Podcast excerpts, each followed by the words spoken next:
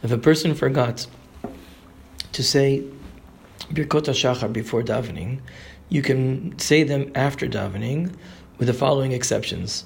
You cannot say Al Natilat Yadayim because Al Natilat Yadayim, you recollect, according to many poskim, is meant to be a preparation for tefillah. If you've davened already, you can't prepare for it. It's done already. So you cannot say Al Natilat Yadayim if you didn't say it before tefillah.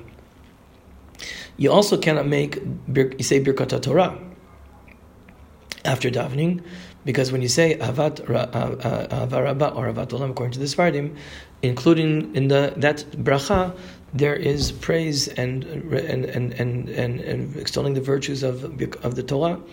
And that bracha covers Birkat Torah. So if you've davened and you said Avarabba Ahavat Olam, you cannot afterwards say Birkat Torah.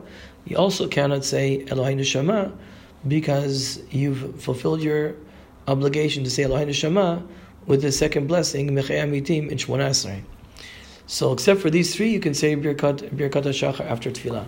Now, suppose a person is coming late to davening, and he's going to skip Birkat HaShachar to reach davening Shmonesri B'minyan. We'll talk about that at a later point. It's well known that you basic, there's certain things, basic things you have to say. You have to run the most basic, to catch the minyan. The most important thing is to have Shmonesri with the tzibur. If a person uh, is running late and imam she has to hurry up to capture to get to Shmonesri with the tzibur, so he should at least say Antalat Yadayim, Elai Neshama, and Birkat Torah beforehand, because if he davens, he will not be able to say them afterwards. Now, until when can he say these brachot? Okay, so for some reason a person uh, didn't say the brachot and he davened, and uh, or he forgot, whatever it is. Until when in the day can you say the brachot hashachar? So there are two opinions. One opinion says that the brachot hashachar should be compared to tefillah. Lechatchila, we all know that this is man tefillah. Zman tefillah is at the end of the fourth hour of the day, the, the first third of the day. These are sha'ot zmaniot, uh, halachic hours. We'll talk about that when we get to Zman tefillah. But fundamentally, tefillah, tefillah Shemon has to be done to the end of the fourth hour, third of the day. But the Evid, you could say Shemon until Chatzos, until midday. So some people say that Birkat HaShachar, Birkat HaShachar like tefillah, and you have to say it to this time. However, there's another opinion in the in the poskim. Most of the poskim say that there is no connection between Birkot HaShachar and Zman Tefillah.